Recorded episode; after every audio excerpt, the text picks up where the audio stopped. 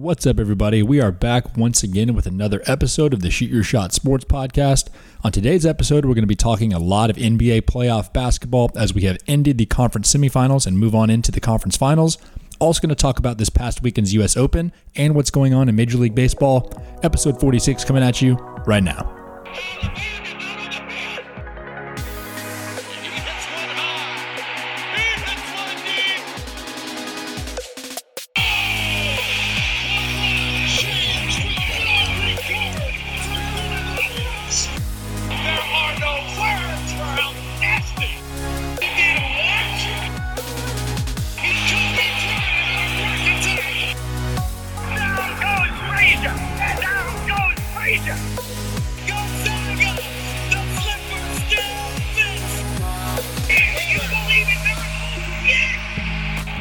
Hello, everybody, and thank you for tuning in once again. I'm Landon Pangburn, along with my brother and co host Preston Pangburn. We've been on a little two week break once again, but it's been a big two weeks in sports with a lot to talk about and a lot to catch up on. So I'm looking forward to it today. P, how you doing? I'm good. It's been a super eventful two weeks, kind of in all facets. We had Juice in town from London. Good go. to see that guy. Uh, we had Patrick in town from New York. It's kind of weird. I'm finally starting to see friends that I haven't seen in like over a year in some cases two years. Yeah. You know, this whole pandemic thing. So that was great. And then we've got a lot going on in the sports world too. Like you mentioned during the intro, we're in the conference finals now. Kind of a strange lineup in the conference finals. Teams you might not have expected to see, but luckily one of them's the hometown Hawks. So that's been a lot of fun. And and the US Open, I mean, it's it's it's busy in the sports world. Yeah, we're going to talk about all that in just a minute. I'm curious with Juice being in London for a while now, is he only Chelsea soccer or does he still follow American sports? I think he still loosely follows American sports, but it's kind of harder when you're like six hours ahead. Oh, for sure. You can never really watch anything. I, I hate it enough when the NBA playoff games start at 10 o'clock Eastern time. That's like in the middle of the night there. It's just never going to happen. yeah, that's a battle. I mean, I, yeah, I can't even watch West Coast sports, and it's Yeah. only three hours off. Yep, I'm with you. All right, what are we going to start off with? Some NBA talk? Let's do it. You want to talk about the Hawks first? Let's do it. They're into the Eastern Conference Finals. Pretty incredible run that they had there. Crazy. They were just dead in the water in back-to-back games against the Sixers and overcame huge leads. In one case, what was it? Game five, they came back from down 26. 26 total. They were down 24 with two minutes left in the third quarter. So massive comeback. Yeah, so after that huge comeback to win game five, they were up 3 2, came back to Atlanta with a chance to close out the series, and lost that game to make it 3 3 and go back to Philly. That one kind of felt like a must win. You know, it's really, really hard to close out on the road in a game seven, but they somehow pulled it off. The Hawks win game seven in Philly, 103 to 96. And Trae Young, had a pretty awful night. Like one of the worst games of his career, honestly. He shot 5 for 23 from the field, but Kevin Huerter, hmm. Red Velvet, led the way with 27 points, picked up the boys. They got the win. They're on to the Eastern Conference Finals. Yeah, I think even more impressive than the comebacks and, and winning game seven is how they did it, right? It wasn't Trae Young who popped off and did all the work. It was the supporting cast. You already mentioned Kevin Huerter. Also, guys like Danilo Gallinari, Clint Capela had a good game. It was just an all around team effort, despite the fact that they're also missing two key pieces still in Cam Reddish and DeAndre Hunter, who's out for the year. So amazing performance by the Hawks. You talked about how it's kind of an obscure group of teams that are still left. One cool stat that I found is the Hawks are only the second team. I don't even know who the first is, but they're only the second team in the current playoff format, which has been around since 1984, to make the conference finals with zero All Stars. Really? Yeah. That's interesting. Yeah. Wait, Trae Young was not an all star? Trae Young was not an All Star. Do you know who was? Who? Ben Simmons. Oh yeah, yeah. More on Ben Simmons in a second. He had a pretty rough night, but yeah, the Hawks. I mean, people obviously kind of counted them out in round one against the Knicks to a certain extent. I think more of the experts were on the Knicks, and then they counted them out in round two against the Sixers as well. And now people are picking them to lose to the Bucks, and I think you know that's warranted. But they're a good team, and I think it is the sign of a good team when your best player and leading scorer can go five for 23 and you can win a game seven on the road. I mean, they're just starting to look like a really good and mature group. And like we said, they made some really good kind of veteran additions this offseason. And I feel like, you know, that's kind of the result and that's what's happening now. And they lost guys like DeAndre Hunter and Cam Reddish to injury, who were some of their best wing defenders and best wing players. And so for them to, you know, be without those guys and still be eight, nine, ten guys deep, it's just a deep, good team. It is. I think they're really going to miss, especially DeAndre Hunter in this next series against the Bucks. I think he's their ideal matchup against the guys like Khris Middleton, so that's going to hurt. But back to the Kevin Huerter performance. I think my favorite part about it was not that just that he had a good game. It was that he kind of saw that Trae Young was not having a good game and decided like when we need a bucket tonight, I am going to designate myself as the bucket getter. And so like when they were struggling, they needed something to happen. He took the ball and he made it happen.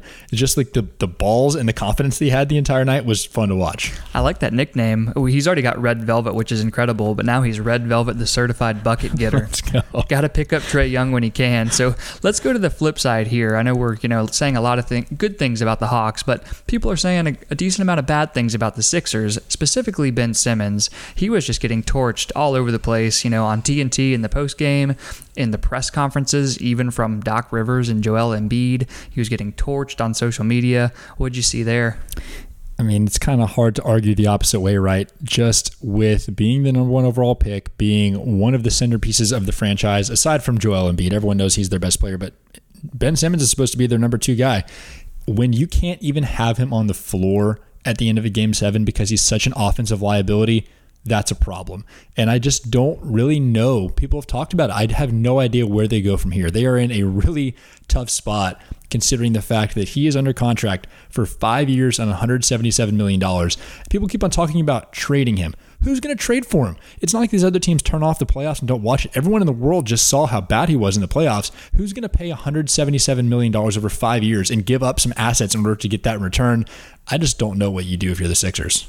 Yeah, who trades for him is a great question. I mean, I think he will be on the market, so we're going to find out if they're able to get fair return or not. But Ben Simmons, just to kind of bring this all home, shot 34.2% from the free throw line this postseason, which was the worst of all time with a minimum of 70 attempts. So very, very bad. And then it kind of came to a boiling point in game seven last night against the Hawks, where he had kind of an open dunk and passed it up to, to pass the ball to a guy who ended up missing a layup. Anyway, it was a pivotal point in the game. In the post-game press conference, Joel Embiid kind of pointed at that moment as the turning point. Mm-hmm. And then Doc Rivers, his head coach, was asked, you know, can Ben Simmons be the starting point guard on a championship team? And Doc responded, I don't know. So I just think that this relationship is reaching the point of no return. I mean, Joel Embiid is the franchise player. Doc Rivers is their new head coach. They have a new GM in Daryl Morey. None of those three guys is going to be the scapegoat. They need somebody to blame because it's kind of a team and a franchise that's been on the brink for years and hasn't been able to get it done. It has to be Ben Simmons. I don't know where he gets traded, but I think he's got to be gone. Well, Doc is also not too far from being the scapegoat because he has a history of not performing in big situations. He won the one championship with the big three plus Rondo in Boston, but since then he has lost a lot of big games, blown some big leads in series. So he's not that far behind Ben Simmons in terms of scapegoat.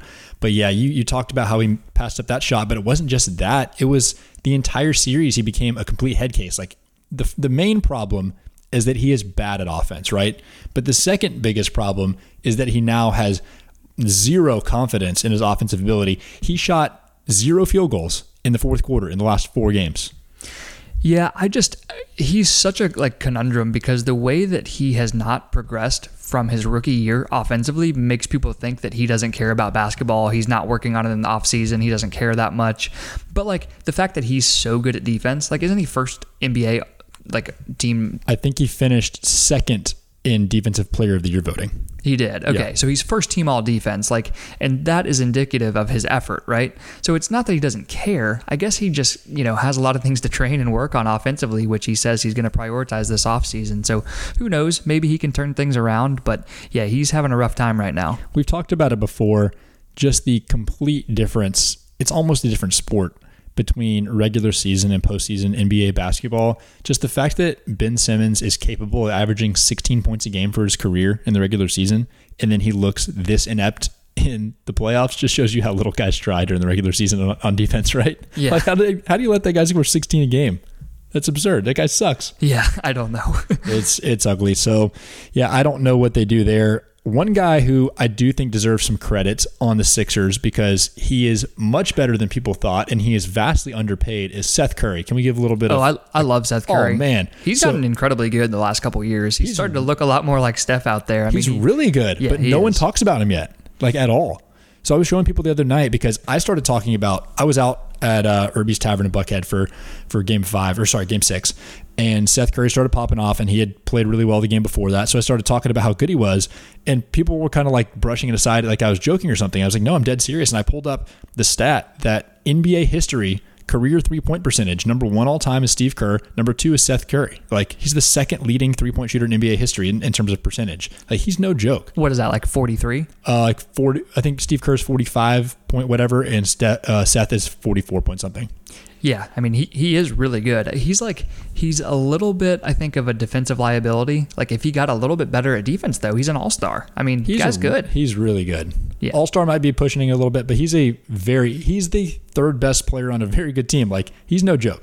Right. He he's one Ben Simmons away from being you know in the NBA Finals this year. Yeah. So, So, uh, 177 million dollars for Ben Simmons or 32 million over four years for Seth Curry. I think I'm going to go with Seth Curry. Yeah, you hate to see it. My prediction early: Ben Simmons gets traded to the Wizards for Bradley Beal. If you're the Wizards, do you really want to do that? No, No, not at all. Like but but it's Beal is gone next offseason, so get something for him. I guess you know a young could be star if he works on offense. I mean, if if Ben Simmons goes to the Wizards, we will never hear from him again. Ben Simmons and Russell Westbrook is a hilarious backcourt, so I also kind of want to see that. Yeah, that sounds like a good time. he would let Russ shoot every shot and just play D. They're a match made in heaven. Lots of triple doubles, very few wins. Yes. Yes. Agreed. All right, well, let's on. let's move on to the Eastern Conference Finals now. So Hawks versus Bucks. Bucks opened at minus 480. I'm a little bit surprised how heavy of favorites they are, given that they were down 2-0 to the Nets. Did not look great. You know, might have lost the series, might have even gotten swept if Harden and or Kyrie was healthy. So I don't know. It doesn't feel like that strong of a, a favorite to me, but it's going to be an interesting matchup. Atlanta Hawks against their former head coach Mike Budenholzer. What do you think in this series? Well, I do want to first of all remind you that you now owe me dinner because the Brooklyn Nets did not go further than the Milwaukee Bucks in the playoffs. And I would like to specify before you try to clap back, when we made this bet a long time ago, one of my reasons for taking the Bucks was because I did not think that the big 3 could stay healthy. And yes, two of them got hurt and that hurt you, but that was my reason for making the bet. Okay, that that's a good call. I, I don't think that was your sole reason for making the bet. I think that you just you know didn't see the Nets gelling and becoming a good team. but I will give you that you did win the bet. Run it back. But it, what matters to me, I know that I owe you dinner, but what matters to me is that you saw that the Bucks were clearly the inferior team, aside from the injuries.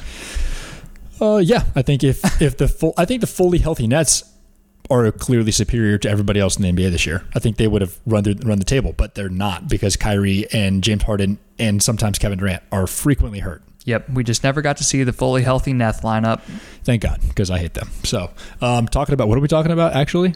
Uh, I said the Bucks opened up at minus 480 in the series, heavy favorite. What do you think of the series? And you decided to talk about the Nets instead. Yeah, because I'm excited about dinner. But I am also surprised about how big of favorites they are. I thought the Hawks would be a little bit closer because when you watch the Bucks, it's not the most impressive brand of basketball, right? Like I was reminded very clearly in this past series that Giannis is still pretty limited offensively a lot of the time. He has no confidence either pulling up from 15 feet when he's open and they're backing off of him. Jrue Holiday has not played well offensively. Khris Middleton has been maybe the best player on their team so far these playoffs. He's really good, and I think he's another underrated guy who is already highly respected, but maybe deserves to be kind of in that top tier of NBA players more than the kind of like one A tier that he's currently in. I do think the Bucks deserve to be favored. I don't think that they deserve to be favored by minus 480. Yeah, I agree with you there. And just real quick, again, going back to the Bucks and Nets, even though you and I have both been, you know, not the biggest fans of Kevin Durant ever since he joined the Warriors. We don't like Kyrie. I found myself during that series wanting the Nets to win just because I find the Bucks so boring. Even with how much of a freak Giannis is, you know, back-to-back MVP, the Bucks just have no juice. Like They have very little juice. and, I agree. their their second and third best player, Khris Middleton and Jrue Holiday, they're both so good on both ends of the floor, but they're also just boring. Like Khris Middleton is just like the mid range god, like sick dude. Like I don't Yeah. want to watch this. Yeah, he's he's really good though. But yeah, I'm with you. They're not very exciting to watch. Luckily, the series will still be exciting because it's impossible to not have fun while watching the Hawks, right? Although it's going to be really strange, or I shouldn't say strange, interesting to see how Jrue Holiday matches up with Trae Young because this whole past series we got to see a lot of Trae Young against a bigger guy in Ben Simmons, who Ben Simmons when he was on him played really well defensively against Trae, especially in Game Seven. But seeing Trae Young against a really good defender his own size is just kind of fun after what we've seen for the last seven games. Yeah, and Trae, he kills people with that step back three from like five feet behind the line. I mean, I think that he could give Jrue Holiday some problems. They're going to need him to step up and be big in that series. But yeah, dude, I, I just I hope that the Hawks can keep it rolling. Kevin Red Velvet Huerter, the bucket getter, he's got more juice than the entire bucket or the entire Bucks team. does. So I don't know. I, I hope the Hawks can at least make it close. Minus 480. I'm, I'm out on that. Give me the Hawks plus what is it? I think like 360. Yeah. I like those odds. Let's go. The only Hawks game I went to this year was Hawks versus Bucks, and the Hawks won. So There you go. There yeah, you. I actually looked it up. They played three times this year. The Bucks won two of them, but Trae didn't play in two of the three games. So it's hard to know. There's not a whole lot of precedent. And I think one of them was early in the season before Nate, Nate McMillan took over for the Hawks, and Mm-hmm. obviously that totally changed them as a team. So anyway, going to be a great series. Starts on Wednesday night. Looking forward to it. someone asked me today, and I'm curious your answer to this question. Someone asked, "Is Lloyd Pierce watching the playoffs right now? And if so, what is he thinking?"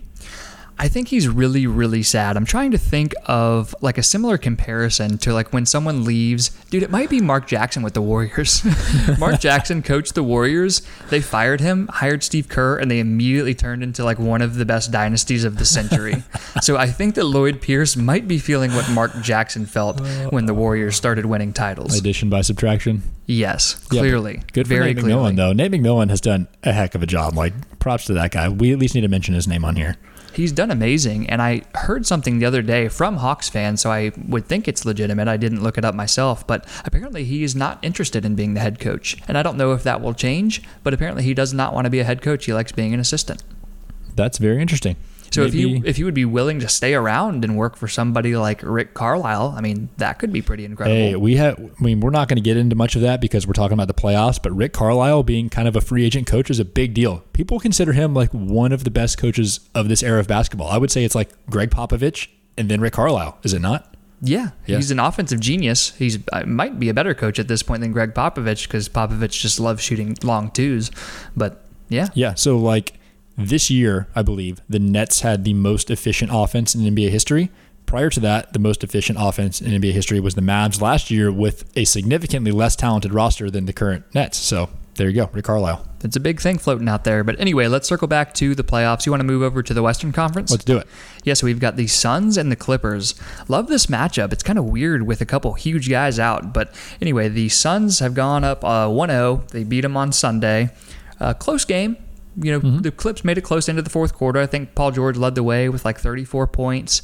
Uh, the Suns ended up pulling it out at home. House was rocking. What'd you think of game one? Well, first of all, it's incredible that the Clippers are even here, right? Going having Kawhi go down at 2-2 against the Jazz and then winning two in a row against them as the one seed was completely unexpected, including that crazy performance by Terance Mann. So amazing job by the Clippers just to be here. I think that it only goes downhill from here for the Clippers, right? Like if you watched game one, the Clippers made 23s. They shot twice as many free throws from the Suns. They're not going to get Kawhi back, and CP3 is going to come back at some point in time in the series, and they still lost to the Suns. Like I just don't see how it gets better. I honestly would be surprised if this series goes beyond five games. Are you saying what I think you're saying? Suns in four? Maybe Suns in four. that guy is a legend. If not, Suns in five at most. Okay, yeah, I kind of agree with you there. The Clippers are just overmatched here without Kawhi. I have literally no clue how they beat the Jazz. I'm glad I didn't bet on it. I would have bet my life against them winning Yeah. two in a row without Kawhi. I, I think maybe it's kind of one of those things where like the backup quarterback comes in and you don't have film on what the team looks like with him and you just don't know how to play him. But like with Paul George kind of leading the way for the Clippers on offense and I mean they are a pretty deep team. I guess the Jazz just couldn't adapt, didn't know how to play against them and give I give credit to playoff P. I mean I, I do think the run ends here, but I think that the way he led them to winning that series kind of dispelled a lot of the the pandemic P thing. So good mm-hmm. for him. I mean I completely agree. This last week or so has been really big for I don't know if you call it a legacy for Paul George, but kind of his reputation, right? Like he has been the scapegoat in a lot of ways for what's been going on with the Clippers the last couple of years, and so he's vindicated himself, and so I'm happy for him. Uh, he's a really good player, just not going to have enough to get over the top in this one. Right. And another guy on the other side that we have to talk about, Devin Booker. Oh, yeah. Had his first career triple double at a very, very good time in game one of the Western Conference Finals 40 points, 13 rebounds, and 11 assists. So I think it's safe to say that Kendall Jenner's current boyfriend had a much better day than her former boyfriend, Ben Simmons. What you think? You could make an entire playoff team out of her exes, and it would be a pretty good team, actually. Not, not bad. Not bad at all. Devin Booker, he's one of those guys that has just since his rookie year steadily climbed the ladder, right? People thought he was talented coming out, and then he got a little bit better, and every year's gotten a little bit better, became an all-star, and then now he is like entering that range of possible top 10 player in the NBA, right? Like he even after Chris Paul is gone, which is going to be pretty soon. Chris Paul's old. I think the Suns team is going to be around because Devin Booker is a monster. And I also think we need to mention DeAndre Ayton, who is starting to come alive right now. He's shooting 72% from the field in the playoffs, averaging 16 and 10 and a half or something like that. Like he's having a great, great series or great playoffs, I should say. So yeah, I think the Suns team, first of all, is my favorite team to watch in the playoffs right now. And secondly, they're going to be a force to be reckoned with for a while. Yeah, I love the Suns. Suns in four. I hope that Chris Paul can come back soon. I want them to win the finals at this point. If it's not the Hawks, of course, if it's Suns Bucks, I'm for the Suns. But Suns Hawks would be fun to see. Yep. Anyway, circling back to Devin Booker, we talked about at the beginning of the playoffs how it kind of felt like this year could be kind of out with the old guard and with the new. Like LeBron's getting old, they weren't healthy. You didn't think that they were going to win it again. Nobody really thought the Miami Heat would be back in the finals. So it just kind of felt like there could be kind of this new emergence of somebody like Giannis or Donovan Mitchell leading his team to their first ring. But Devin Booker, if he does it, like if the Suns win the finals and he is like clearly their best player during the whole playoff run, I feel like he enters next year as like a clear top five player in the league. Top five is, is borderline because there's still a lot of really good guys up there. But yeah, I would say easily top 10 and working his way up towards top five. He's still young. How old is he right now? 24? I was going to say 26, but Let's see. 27. Let's check it out quick. Devin Booker is he's 24. Yeah, 24. doesn't, doesn't turn goodness. 25 until the end of October. So wow, yeah. yeah, he's got a long runway. He's going to be really good for a long time. And he has skills that are going to continue to like age well, right? He's a shooter. And yeah, and he's fun to watch. Yeah, mid range guy, three point guy. Also can, I mean, he's a, a good assist guy. Even though this was his first career triple double, like he can make plays for other people. I think my favorite part about the Suns, so everyone knows that Devin Booker's good. Everyone knows that CP3 is what he is, and DeAndre Ayton's a young stud. I love you talked about this with the Hawks. I love the group of wings. They have a great group of wing players that are kind of like three and D guys with Mikal Bridges and Jae Crowder in the starting lineup, and then Torrey Craig and Cameron Johnson off the bench, who is a sharpshooter. He's one of my favorite shots in the NBA right now. Cam Johnson, like that guy yep. can light it up. So I just love that group because it makes them so versatile to match up with anybody alongside those kind of three stars. I don't know if you call DeAndre Ayton a star, but aside those three stars, that group of wings can play.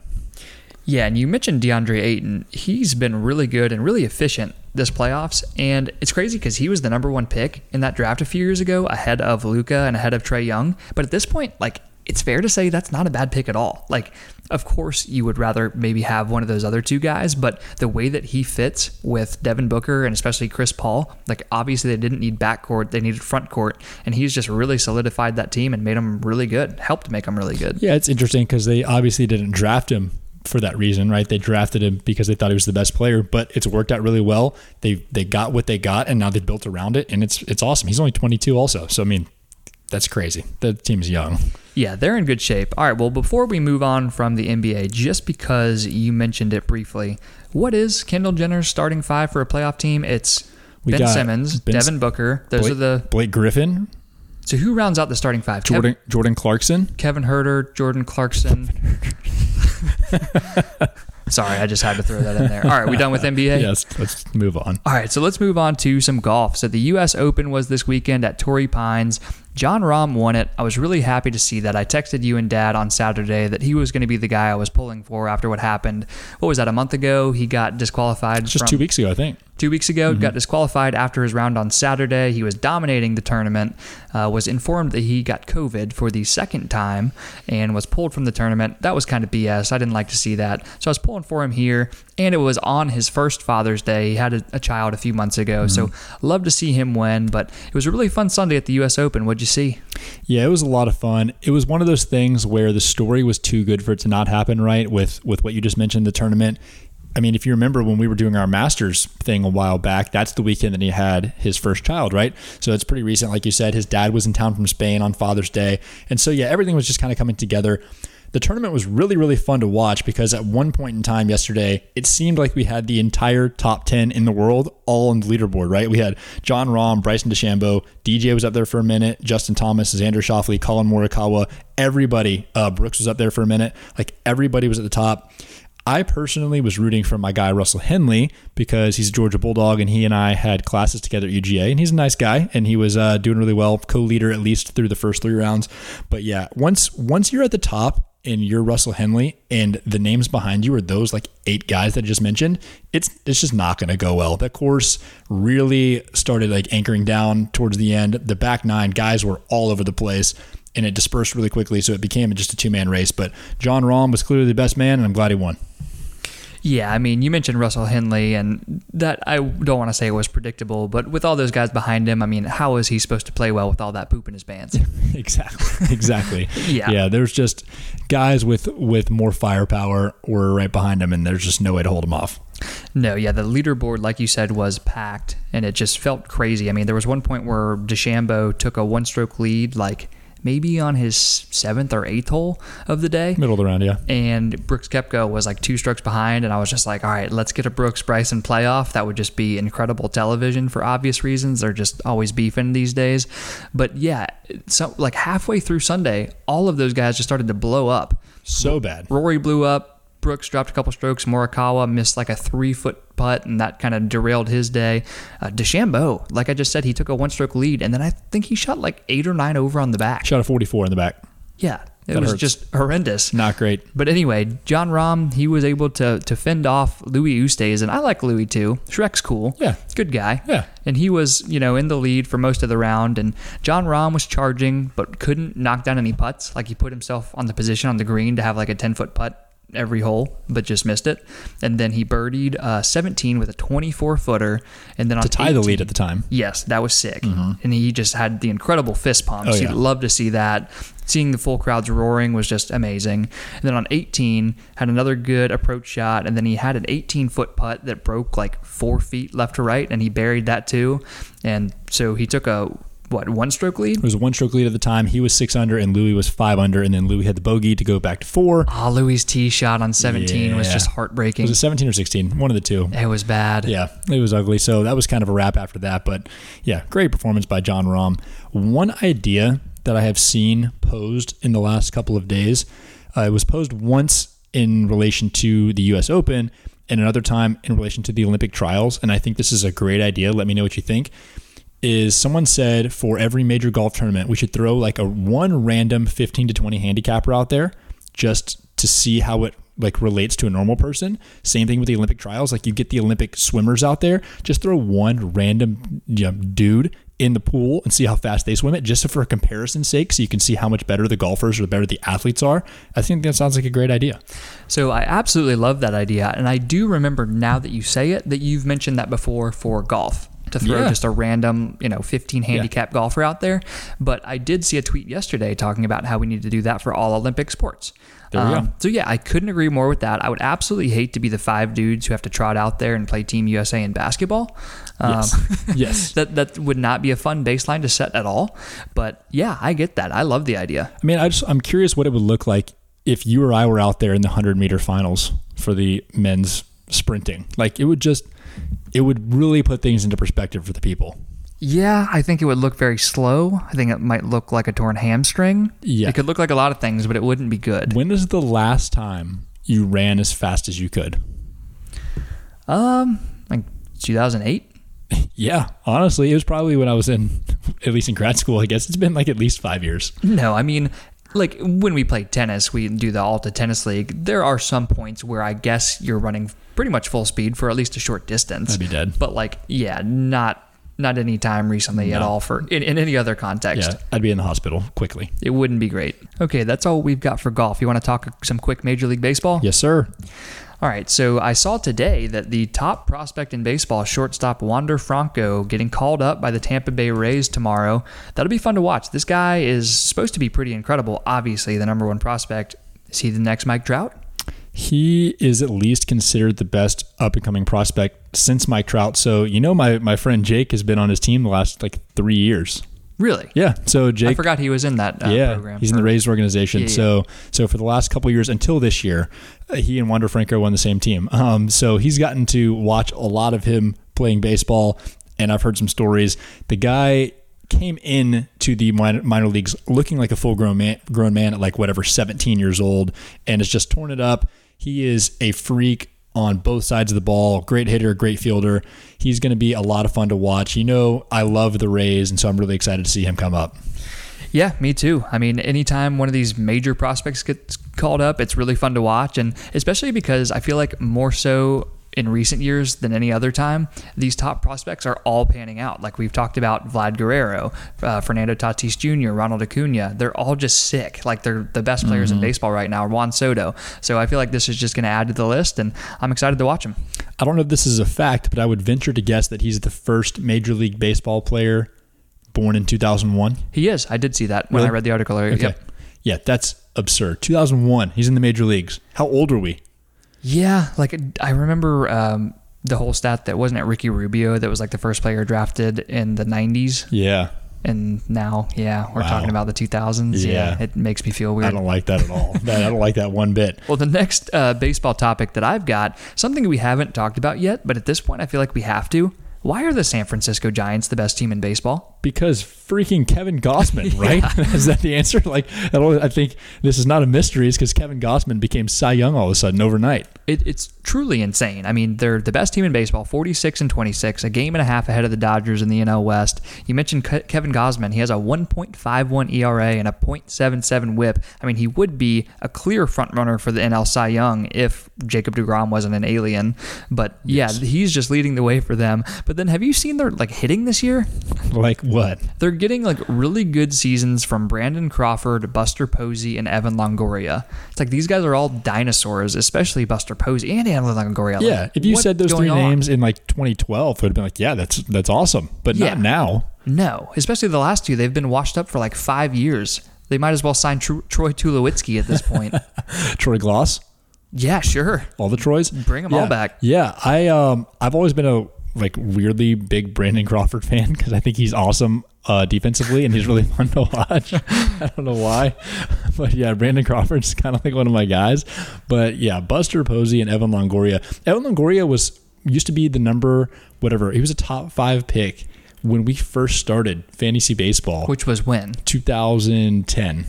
Yeah, that's forever ago. Yeah, because wasn't he on ago. the team that played against the Phillies in the World Series? He yes. on that Rays team. I think that's so. So long ago. Yeah, he was a top five fantasy pick in 2010. So yeah, that was his peak, and he is he was off of the radar in fantasy by like 2013. So the fact that he's still around seven years later, yeah, unexpected to say the least.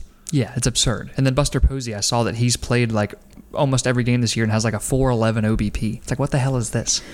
Yeah, that's dumb. I will go ahead and say that they do not finish top two in that division still.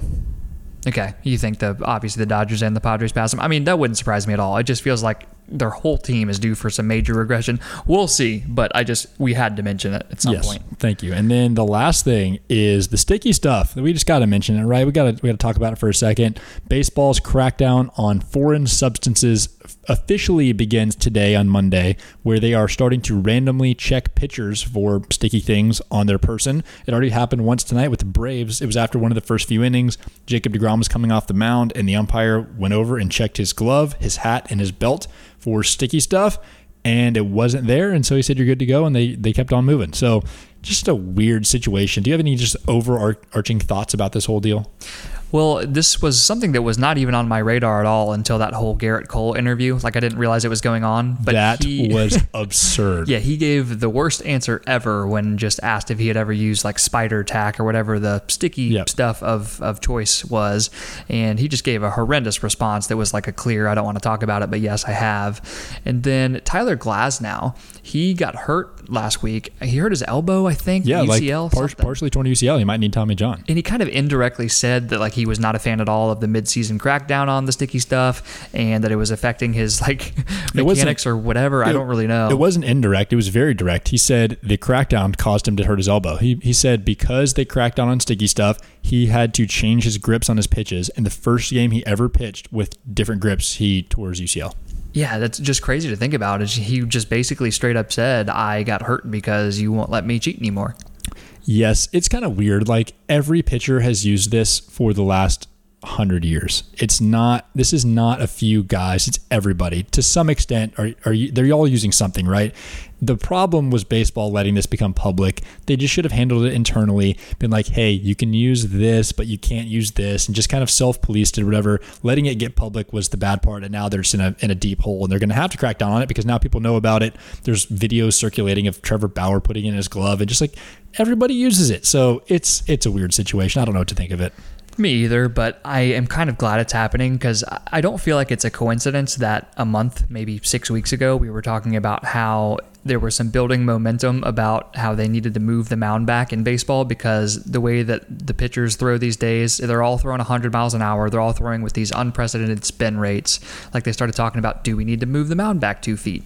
And all of a sudden, baseball's like, we can't have this. Like, we need more hitting. The pitchers are too far ahead. We're acknowledging that. Let's crack down on it. So I really wish I had some numbers in front of me, but I watched this super interesting video probably a week or two ago and they got some random Joe Schmo like you or me out there who threw a fastball and they had whatever machine out there that tracks spin rate on the ball.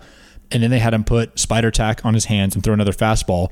And the spin rate increased significantly with one of us. So you can only imagine that it would increase a lot with a major league pitcher. And then they pulled the stats from StatCast for Major League Baseball batting average against fastballs based on spin rate. And when the spin rate goes up like 400 RPMs or whatever, the the batting average against goes significantly down. So it was bottom line is they were really proving that the spin rate on a ball significantly impacts your ability to hit that ball because of how much it moves in the air. And so yeah, this is a big deal as far as hitters are concerned. It's going to make it a lot easier to hit the baseball.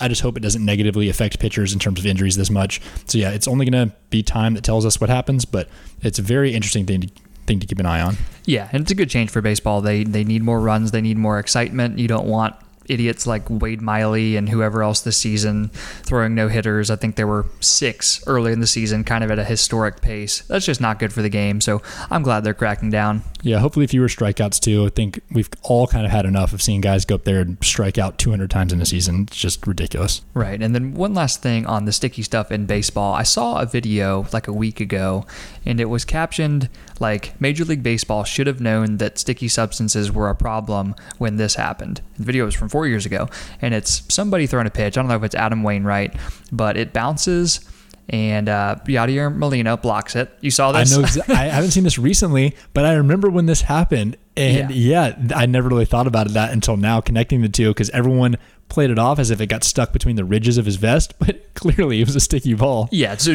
yeah, to finish the story, so he throws the pitch in the dirt. Yadier Molina goes down to block it like normal, starts like kind of turning around, takes off his mask, is looking around for where the ball is. The runners are advancing while this is happening, and then the crowd all of a sudden starts laughing and pointing. And you look down, and the ball is stuck to his chest protector. Yeah. It's like, what do you, what do you think's going on? Like, that, that, and that's not about a small amount of sticky stuff. Like, if a ball, if a baseball hits a catcher's hard chest protector at 90 miles an hour, you know how much stuff has to be on that ball for it to stick? A lot. A lot. A lot. Yeah. it's yeah. not great.